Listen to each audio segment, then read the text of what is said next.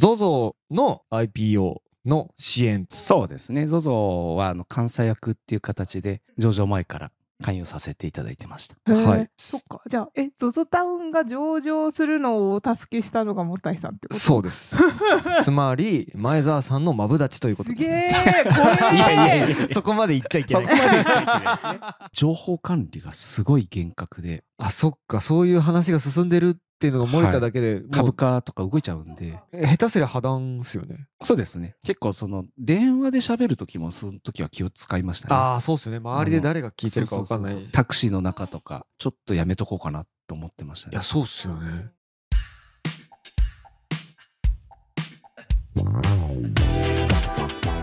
えー皆さんこんにちはボックスモノコウスケですみほです。この番組は小さく始めて大きく稼ぎ、人生を謳歌しているスモールビジネスの経営者をお呼びして、その知られざる世界、生き様に迫る番組です。今回のゲストは20年以上にわたりベンチャー企業の支援に携わり、数十社の IPO に関与された株式会社アカウンティングアシスト代表公認会計士税理士の茂田純一さんです。よろしくお願いします。よろしくお願いしますよろしくお願いします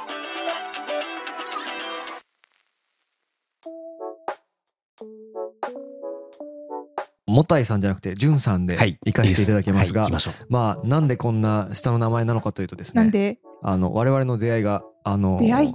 古典ラジオの法人クルーそうなんのですよメンバーで茂田さんも。はいあそう そうそこでつながっそうでてすで,、ねへーあれ最初あれですねなんか福岡で飲み会やったそうで時すね飲み会ににやってたまたま同じはでめっちゃ話が弾みで いきなり居酒屋でコイン並べ始めてねあそうでみすんなでねこうどれが高いかって いうどれが高いかゲームやったんですよねあの定番なんですけどそうだから古典はだからそのタメ語文化みたいなああ、そうなんだ。そうでそうですすねね。はい、まあ、今回もですね、まあ、現在と過去と未来のお話を、まあ、ざっくりですけれども、聞いていけたらなと思いますが、まあ、早速なんですけど、じゅんさんといえばですね、あの、ゾゾタウンって知ってます知ってる。たまに使う。使うありがとうございます、え そうなんですね。関係者さんですかあのー、ZOZO の IPO の支援というか、まあ、そういうところにも携わっていた。ほうほう。そうですね ZOZO はあの監査役っていう形で関西役はい、取締役と監査役って2つ、あおのー役割があってその中の監査役っていう形で上場前から関与させていただいてましたへーはいそっか。じゃあ、え、ゾゾタウンが上場するのをお助けしたのがもったいさんってことそう です。つまり、前澤さんのマブダチということすですげね。え、怖 え。いやいやいやそこまで言っちゃいけそなこいま。で言っちゃいけないで すねゾゾタウンの育ての親と言っても過言ではない。盟友でございますね。はい。まあちょっとその辺も後々聞いていくとして、そうです本ね。題のお願いします。はい、そうですね。じゃあ、まず、じゅんさんのお仕事の内容からちょっと聞いていきたいんですけど、はいなんかそもそも、すみません、公認会計士っていうお仕事が、まああんまり普通の方が、あーなんだろう、直接接しないと思うので、まあ、公認会計士のまあ一般的なお仕事と、その中でも、まあ先ほど言った、あのベンチャー支援とか IPO 支援みたいなところを中心にやられてるって話なんですけど、なんか、なんか両方教えていただいたりしてもいいですかはいまず公認会計士っていうのは、はい確かにおっしゃるように例えば弁護士とかうん。税理士とかはこう普通の方も結構こまあイメージつうきねます。ありますようね、んだけど、えっと会計士はまたちょっと別の仕事をしててうんなんで馴染みがないかっていうとその上場企業の決算書をチェックするのが会計士の基本的な仕事なんですね。なるほど。なるなるほどほどなんであの例えば個人の方ってそんなにこう接点ないですし確かにあー会社勤めの方でも経営者の方とか、まあ、経理とか、。うんそっちにいる方じゃないとなかなか接点がないのであー多分それで普段皆さんあんまり聞いたことないかなと確かに感じですかね。はい確かに公認会計士は、僕僕も仕事で付き合ったってことは確かにないですね。あそっうんか、ないないない。だって上場しようとしない限りお目にかからないっていう感じなのかなそうですね、まあ上経場営しよう者だったうんら、あなあそうかあと上場後ですかね、あーはい多分、弁護士の次ぐらいにの難関国家資あ格。まあ、と言われてますけどね。えーちょっとそうな最んだ近人気ないんで。えーあそうなんだそうなんですよ。まあ難関だよねきっと上場のチェックするんだもんねいやいやだからめっちゃむずペーペいーな人じゃ難しねっていうい資格に受かってると。わあすごいはい、資料の人はやっぱすごいっすよいねやなんそかれすごいよ。だねって公認会計士受かったら税理士にもなれるんだよ。えそうなのうんえねよくご存知で。はい。この間言いましたね。あれっ つって。すいませんドヤ顔で言って。 えー、あでその中でも、はいなんか IPO これって、はいその公認会計士だけど IPO の支援を専門にやってますみたいななんかそういう感じなんですかそれともみんなやることなんですかやってる人は少ないと思いますよ。そうなんですか、うんやっぱり、へーあの世の中上場企業の数の方が多いんで、うんうんうん、もうすでに上がってる上場してる会社の決算チェックしてる人の方があの比率としては多いと思いますうへんーうんううんただその毎年もう上場した会社はずっとこうぐるぐる同じようにルーチンでチェックするよりも、うんうんやっぱりその上場するような会社って会社自体面白かったり、うんうん成長力が高いところが多かったりするんでそういうところにやりがいを持ってる人は多いんじゃないかなと。なるほどねはいですねあ聞いてるとじゃあ全然その業務の内容も違そうですよね。確かにルーティンでチェックするのと、ねえあなんか上場を目指すの上場を目指してるえ何何そのビジネスみたいなそういうとこそうろでですすね。よそうねで。すね。うんまあ、いろいろそういう経営者の方と接する機会も多いですし、うんうんうんあとあの上場した後の会社ってやっぱり体制はできてますけどうん、その前ってまず体制どうやって作ろうよあー人いないじゃんそうですよねって経いうところから理部とかなるほど、そっか。まあだから監査役として入って、その社内のうんはい監査というか、うんそのちゃんと決算書出せるような体制を整えていくって感じですよね。そうですねへえチェックというかもう組織作りみたいなあとまこあろか作らる。方はどっちかっていうとやっぱり会社の中の人たちがメインですけどうんうんうんいろいろそういう節目節目であの相談事項とか出てきますしなるほど。例えば組織作っていくときにうんここをちゃんとやったかないとゆくゆく苦労するよとかへーポイントポイントがやっぱりあるのでそういうのは事前に言ってこう避けるようにするというかちゃんとクリアにできるようにしとくみたいな感じですね。すごいなんかお金の部分以外の部分もいろいろああるんだなってちょっと思っちゃいまあーそうでしすた。ねなんかねか公認会計士っていうとお金のこう計算とかチェックをしてるイメージがあるんですけど、ねそれだけで上場できないですよそうでねすねきっと。うんだからその多分帳簿の数字が合ってるかとかそれよりもっと上のレイヤーっていうイメージですよね多そうですね分ね。うんすごいなあそねえ難しいお仕事なイメージ。うん、いや難しいと思いますよ。僕は多分向いてないと思います。数字の計算とか苦手そうあの計算とないうんかかなんか一個一個チェックするみたいなのがあそうそうそうそうそうそうそねう、あまりあの得意ではないという言い方にしてもらっていいでしょうか。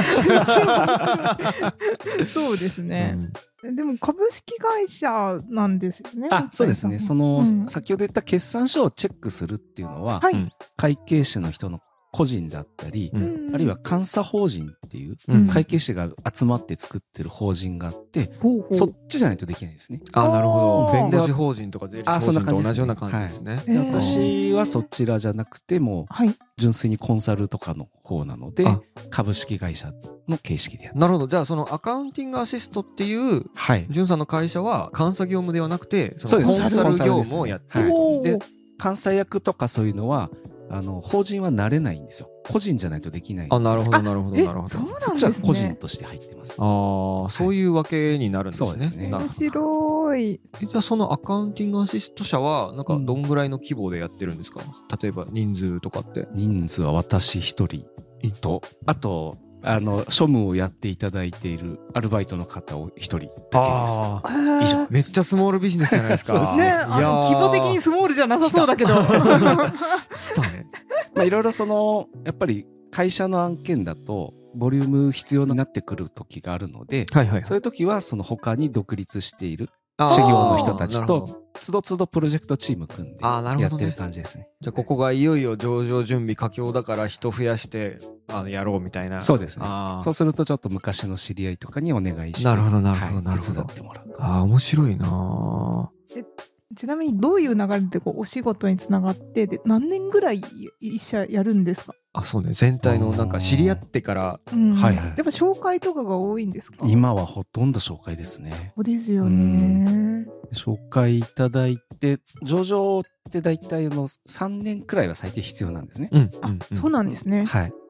であの我々の業界用語だと直前期直前前期って言い方するんですけうど、んえあの上場する期の前2年間は決算書とか社内体制しっかりやってないといけないと。でその間に証券会社とかから審査を受けて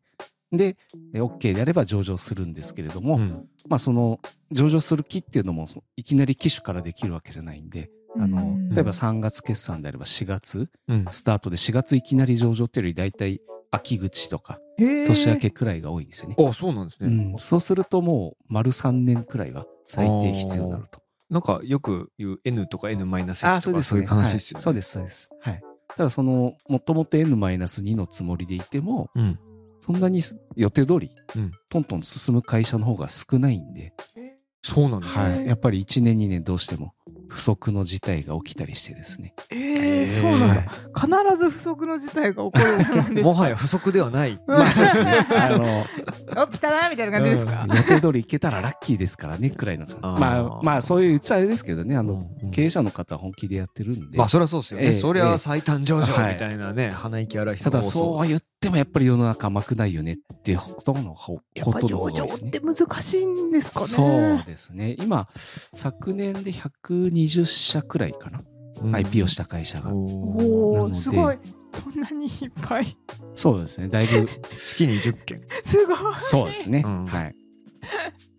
あそう考えると確かに多いですけど。多いそんなにこうボンボン上場させなんかいやプロフェッショナルだなと思って数字を聞いただけ でもそうですねあじゃあ上場したら一旦売買なんですかそのお客様あえっとは、と、その、例えば監査役っていう形で入っていれば、上場後も役員として関与しますし、あと、コンサルで入った場合でも、その後、えー成長戦略で M&A やるよとか、うんそうすると、買う会社を、うんあの、調査しようとうんいう時にはじゃあやってくださいっていう依頼をいただくこともありますね。あー資金調達してそうですね。はい。もうガンガンガンガン大きくしていくぞと。会社を買って規模を大きくしてた、でどんどんお客さん増えていきますよ ねそうですね。一人じゃ無理になる時がそうお忙しくないですかお忙しい忙しいですね。どんどん忙しくなる忙しいですね。まあちょっといい加減疲れてきたとか。でもやめようと思ってもやめられないですよねまあそうですね。これ、多分でも、うんあの、個人でやってらっしゃる方あるあるだと思うんですけど、ううんんやっぱりそこで断ると急に全部来なくなるんじゃないかみたいなうん不安感みたいなのってありますようんねなるほどなるほどなるほ。どなんで、やっぱりいただいたご縁は無限にはせず、確かにはい確かにね、できる限りはっていうのは思ってますね。はい、えっとじゃあそのまあ紹介から入ってん IPO を目指してコンサルティング契約をして無事うんうん IPO できましたって、まあまあ一般的にこういう流れだと思うんですけれどもなんかどのタイミングでお金もらうんですかお金をそのコンサルであれば月額でもらうケースが多いですかね。月額で、へーあそうか普通にコンサルですもんね、まあ、ちそゃうんと毎月稼働してってことですかね、はいあとは例えば IPO できたらうん、いくらみたい成な果報酬的な今んとこないですね。えないんだないですね。コンサル月って額いうのかみ本当はもらった方がいいですかね。えどうなんですか ねいや、あの証券会社とかはうん、成功報酬ってあるんですよ。はいはいはいはい、うんうはいんなんですけどうんうんわうちは今もらってはないですね。へえなんかももらってもいいような気ももらしてそう俺だといますけどね。たまにご縁があるところだとストックオプションとかあそうですね出資させていただいたりっていうのありますのあで、 なるほどなるほそういうど。形で成功報酬になるケースはあります、ね。ああなるほどああなるほど。なんかそれいいですね。そうですね、自分で上場させて自分でその見そう見感返りじゃ慨ない深けいでど。すよね。そうですよね。えでもそれ S をもらうじゃないですか、はい売れますえーっとなかなか売りづらいです。 ねですよねほらほらほらほらこれはですね永遠の会社経営側株売れない問題っていうのありますそようでねすねなるほどね。買っちゃったが最後。えそれはなんだ思い入れがあるからってこと。あいやいや違う違うやっえぱそそういうこのとじゃなくて。うん。もう売っちゃうの寂しいっあうん。ていう話ですよねそうです ね。まあいろいろそのあのロックアップとかそういうのもああそうでるとす思うんね。であすけどのインサイそうだよねダーの対象になったりとかもあるんあでそ、っか。なかなか売れないんですよね。あそうそうだから多分その情報を握ってから何ヶ月とかそうですそうです。はい。そのクリーンになって何ヶ月とか多分あるんですよねはいそうですよね。 そうだよね。で取締役会やるたびに重要事項とか聞いちゃったらそうなんですよ。売まれたねえリじゃセねえッかトされちゃいます。確かに。え、むずっ。えそれ例えばはい。月額ぶっちゃ けどんぐらいお支払いすればんさんは助けてくれるんですかそうそう。それ、これは言うんですかね。 あ のーピーピでもいいですーかか、あの、ざっあくーりとわかりまし。たあのーまあ、3桁はないですよ。うん。はあそうなんですね、月額ですからね。いはいはい。はい。なんで、くらいが多いのかな。ああー例えばそれが、その、はいつ月1時間だけやりますんで、万なのか、週5日かっつりやります。ああ、いつかはない全然違うですじゃなよ。いですかないですないです。やっぱり案件いっぱいあるんで、まあそうですそようね。ですよね月何回かだけのミーティング、プラスメールとか電話でフォローしますよとうんうんうんいう感じですかね。それはじゃあ結構何件も持ってる。そうですね。あーはい。じゃあ何まあ件ぐらいちなみに月ずっと打ち合わせなさってそうですよねさっきの話といろいろ関わり方ありますけど、多分2、30くらいあるんですかね。あーまあ監査しているのから今あ、そ上うで場をすね。目指コンしてサいるルのまのとこでろも、あと、ちょっとだけ税務もやってますんで、あーまあいろんな関わり方で、あなるそのくらいあるかなと。うんはい。今計算してるでしょ、こすけさん。あはんあはん。ああはん。 俺はだってほぼ利益じゃないですか。家賃くらいですかね。ですよね。はい。そうですよね。コンサルですもんね。うんこれはいや売り上げほぼあらりだしまた税金とかね大変ですね。ね。は税い。金あとは健康維持ですね。あそうですね。そうですね。常に稼働してなきゃいけないんで。確かにそうですよね。二三十件あったら毎月のミーティングが毎日あるみたいな感じです。まあ向こうからしたらそうそ毎うそうそう月だからうん「じゅんさんお久しぶりです」っつって「実は」っつってなんか重い相談を毎日されるみたいな感じですよね。 20営業日で30社だったら ね、もうかなりやばいですよね。打ち合わせすると。重い相談重なるんです よね。あそそう一個一個順番に来てくれればいいんですけど、あやーっぱり来るとき重なるんですよ。何なんですかねそれなんか、呼び寄せてるんじゃないかな。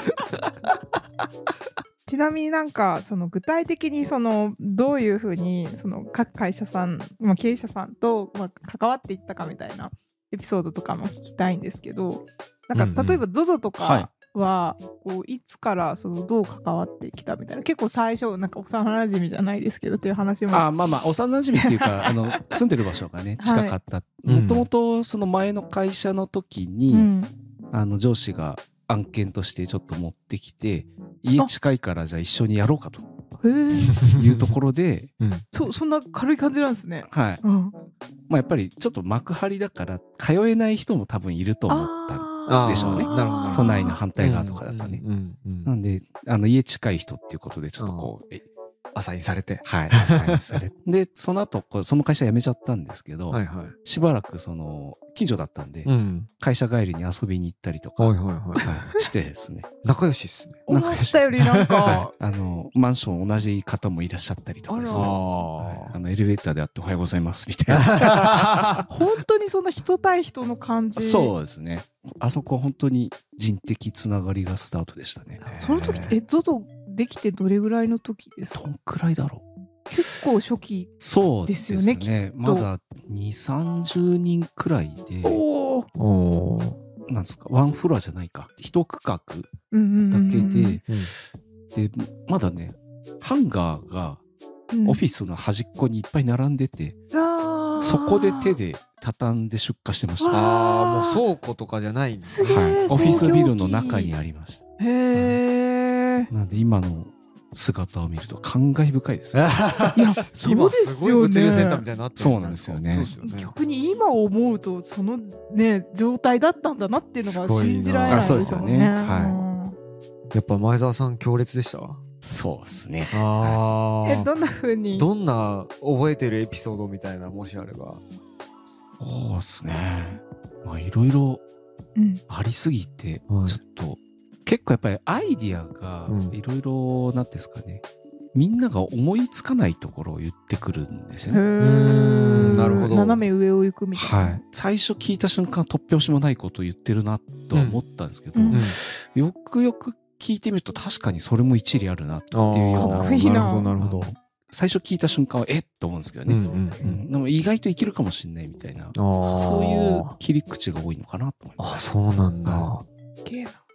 あの新卒のん採用、うん、でやっぱり面接が大変じゃないですか。うんで、うんだんだん人気出てきてたんで、はいはいはいみんな来てうんたんですよ。うんまずは普通にやってたんですけど、ううん、結局最後最終面接でこう自分が選ぶから社長前澤さんが選ぶっていうから、うんだったら最初に俺選ぶわって言って一次面接彼やりだしたりうとかですねい、へーすげえなんかさすがな感じがする。えでもあと1対1ですか、一対あ1どうだろグループう面グ接ループかもしれないですねあーうんさすがにさすががにね、でもそれで今度大変だったから、うんうん、くじ引きでいいんじゃねえのみたいなめっちゃウケる。でも一次面接で前澤さん出てきたらめっちゃビビいやるな。ビビるよね、えーみたいな。おーおいみたいな。見に行くだけで価値ありますよねきっとねいや そうそうですそうですよねね。いうんうんうん。やーその人はラッキーですね。ラッキーだそのね年の人はそう強い。ですねくじ引きしたんすかね結局結局さすがにやめたと思うんですけ どでもなんかやっぱりこうある程度まで残った人たちだったらあもう分かんみんなもう、まあ確かにね確かあに、のうん A さんでも B さんでもあのそんな変わんないって言うとちょっと言い方あれですけど、でもその感覚はすごいわかるうんなるほどね選どっちか一人選んでくれって言われた時に、うんかえって難しいじゃないですか、うんだったらもうくじ引きでいいんじゃないかみたいあなーそんな感じですねへーちなみに ZOZO はその上場までそのどれぐらいこうお付き合いをした的な感じ上場一番最初にした時今も付き合ってんのかもあしそうれでなすいでねす3年目くらいで上がったのかなそうなんですあね。お付き合いしたして3三年目はいああー三4年かな三年4年、はい、で今もやってるのでもう十数年、15年くらいかなおーあ長い。長いんですやよっぱ長いです長いねん。ですよ、えそれこそそのヤフーに買われるみたいな時もうん、いろいろあいましたいましたいまし関わってたんですよね、た、はい、それもすごい大変だったんじゃないですか大変でしたねではすよねそうなんだ。か 買われる時って大変なんですか。向こうからなんかリューデリー部隊みたいなのが来るんですかい、そうですねであとやっぱりどっちも上場企業なんであー情報管理がすごい厳格であーーなるほ絶ど対漏れないようにっていうところ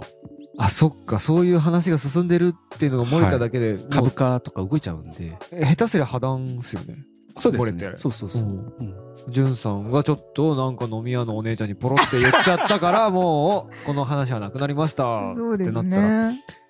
仮にそんなことなったらねシャレになんないですしよゃれないですそ多額の損害賠償そうですね話ですよね多分、はい、で多分この業界で生きていけなくなっちゃうあ確かに。確かにうわー怖絶対言えんわ酒飲めんわ、ねえ。早く発表してくれってずっと思ってま した確かにですよね確かだってそんな言いたいことないじゃないで にすあかー。すごい知ってるっつってお酒飲んじゃダメはめっちゃ思うわ。んそうだね結構その電話で喋る時もその時は気を使いましたねああそうっすね周りで誰が聞いてるかそうそうそうわそうタクシーの中そとかかんないあーそれもちょっとやめとこうかなと思ってましたいやね確かにそうっすよね急に電話かかってきたらどうするんですか誰もいないとこ行ってあそうですねちょっとかけ直しますっていう形であーはいなんかスパイみたいな。 いやでもそうだよねこれがプロというかプロあのそうだよねうん上場企業の世界ですよねそうですねなんか何社もやってるんでそれぞれにインサイダー情報が、うんそうっすよねううんん、多分頭パカッとあったらなんかいろんな話がそうですよね。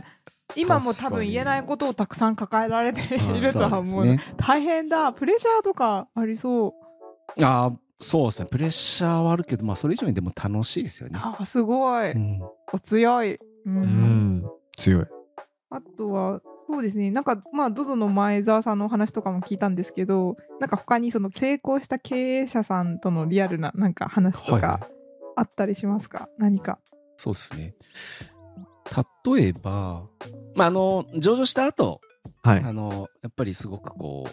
羽振りが良くなったりっていう社長さんもいらっしゃいますし、あうーんそうっすよね芸能人といっぱい、こう、楽しそうにやってらっしゃる方えていうかやっぱお金持つと芸能人と会えるんですか寄ってくるんじゃないですか。何これやっぱり、行く場所が変わって、そういう人たちが多くなるんじゃないですか。 なるほどね、やっぱウエスト麻布に行くんじゃないウエストアザ ブに知らんけどとかやっぱなんかうんいろんなお誘いが来るんじゃないうん。うんとかそ、の経営者同士でそうみだたよいねな、いいお店あるからみたいなうんうんうんうんみんなやっぱウハウハしちゃうんですかいや、でも、そうでもないあのうんそうでもないですよあ。あのうん、やっぱさすがですねうんあの少し前って言ったのは、うんやっぱりちょっと前の方がそういうなんていうんですかねお金入ったら遊んじゃうってうんいう方が多かったですけど、うん特に最近ここ何年かはうんすごく真面目ですよ、あー経営者の方ストイックというか、はいはいはいはいはいはいへーなんでお金使う場所もないっていう方もいらっしゃいますあしーあまあいろいろそこはねあの人それぞれなんで、ーうんうんうんうんうんうんうんやっぱ最近そうななんかそれこそ一番そういうのがあったのってババブル期みたいな感じじゃあないあでそうすですかねバブルの後にあの我々の業界だと、はいうん2000年くらいからネットバブルっていうのがははいそこからしばらく56年 IPO が活性化してた時期があるんですよね。へえその時期にはいろんな社長さんやっぱりいらっしゃったかなとちょっと羽振りがいい方とかうんうんそれこそ堀エモ門あそうですねとか堀江で堀江さんのあのライブドア事件で IPO がキュッと落ちたんですよ、のかはいあーあれがきっかけの一つです、はあーあーあーあーい、そうですねあと飲食店を持つ方っていうのたまにいらっしゃいますよねあーあのーなんおか金が入ってからはい飲食店をやり出すっていうおこと気ですかに入りのシェフ引き抜いてきてあー自分のお店だってあとなんか接待にそのまんま使えるからいいんだよはいっていうはいのはをいおっしゃってましたけれども、はいはいまあ、個人的には飲食店持っちゃうとなんとなくそこから先辛い店舗経営はね大変だってねそうですよね。であやっぱり入り浸っちゃうのか分かんないです けどおー本業の方にも影響が出ること、あなるほどね、うんだからそのお店作ってまあ最初はねまあ、はいまあそこそこお金もあるし、うんその中でまあちょっとだけ出して自分の好きな空間と味とうんで仲いい人集めてって多分やるんでしょうけど確かになんであまあ、これは全然根拠ないですけどね、はいはいあのまあでも個人的には、経験というかは個人的にはそういう社長さんが飲食店持ったらうんって思っちゃいますね。あーちょっとやばいアラートですねそう そうだ大丈夫かなっていう感じですかへね。えちなみに最近の真面目な経営者の方でお金使う場所がないって言ってらっしゃる方は、はい最終的に何か何にお金を使われるかとかあるんですかまだ使ってないんじゃないですか。もう溜まっていく一方みたいな感じなんですかね、あとあるとしたらその若手のうん、うん起業家の方にエンジェルとしてお金を出してあげるあそー VC れ的なは多いかな、あー、はい、なるほどなるほど、うんうんうんうん、だからやっぱり根っからビジネスが好きなんでしょうねあーまあそうっすよねそういうことですよね、うんそういう人いますいます、えっと、たくさん IPO してきた方、まあ、しようとしてる方とたくさんお付き合いあったと思うんですけど、なんかそういう方々の悩み相談もたくさん受けてきたと思うんです。うんで、なんか例えばこういう悩みとかって多いよとか、もしあれば教えてもらえると。そうですね、うん。基本的なところっていうか、うんで言うとまず MA みたいな話でどうやってビジネス伸ばしていこうかっていうところはいはいはいまあ聞きますけれども、それ以外だと例えばそのお金とか人の話とかっていうのはやっぱり皆さん悩みを持ってらっしゃるから、そうですよね。はい例えば社員の方にストックオプションうん。上げて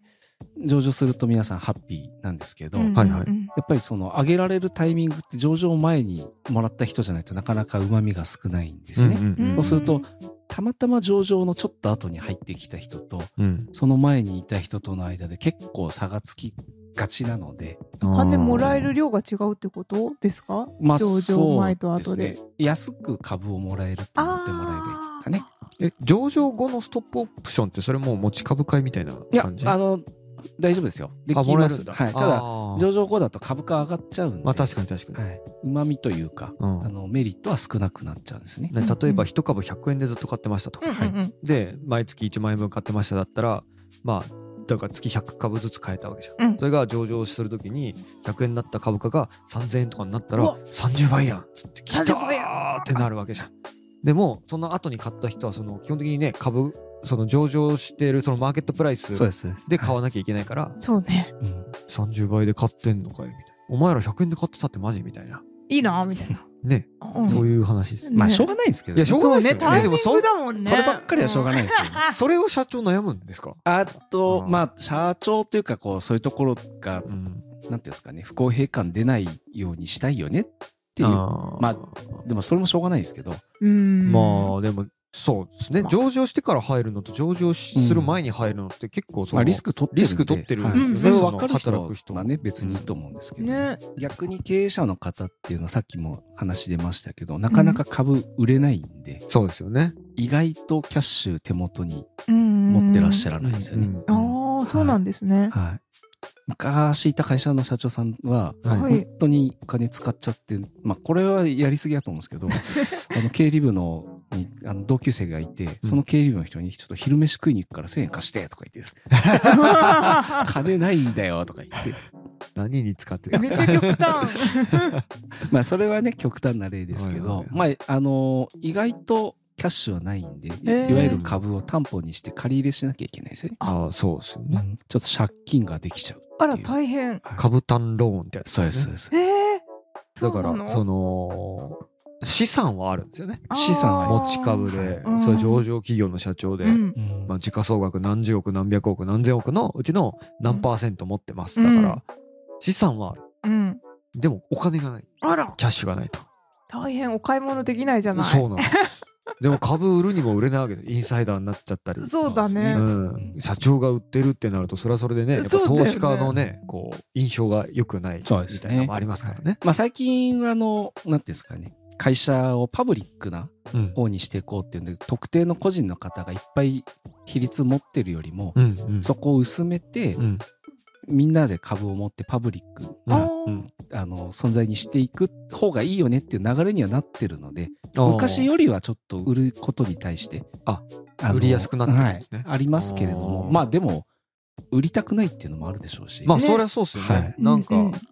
議決権とかのね、はい問題もあるしであと、うん自分がやってる限り絶対上がると信じるじゃないですか、うんうんうん経営者の方まは、あそりゃそうですよねはいそうですよねそのために頑張ってそうるですそうみでたす、いなあね今売ったらもったいないっていうのが基本的に社長さんのなるほど発想だと思いますなるすほごど、ね、いな、うんあちなみにそのみんなで持つようにうんな傾向になっているっていうのは、はいなんかなんでそういう傾向になっているのかみたいなのがちょっと気になったんですけど、やっぱりオーナー企業っうん、ていうのは、うんあのいいとこもあるけれども、うんやうっん、ぱり個人の意向に左右されるとあかーそれとかあとまあ上場企業って一応その公の存在だっていう立て付けなので、はいそれをじゃあ個人が例えば50%持っているとそれって本当に公の存在なのというような感じででもうちょっとこうそこを下げていきましょうとへーいうような流れにありますかね。なるほど、は結構やっぱ今までオーナー企業の方がなんか目立つ企業が多かったのかそうですねなやっぱりとねシンボル的な、うん孫さんうんとかね、うんあのユニクロの柳井さんはじめ強烈な個性を持ったオーナー社長さんの方が大きくできてる事例は多いと思うんですけど、うんいずれだんだんこう薄めていくというかあーいや面白い、ねうん、面白い面白いじゃああーえっとまあいろんな社長とお話をして付き合ってきてこれは社長やらない方がいいんじゃないかっていうようなことってあります基本まっとうに生きてくだ さいねなんですけど 法を犯さない、ですけど、はい、結構あるのは、上場する時って上場の1ヶ月前くらいにうん告知されるんですね世の中うんうんうんに周知されるんですね。はいはいはいはい、うんでそうするとそこで過去会社とかに恨みを持ってたような人たちとかうんが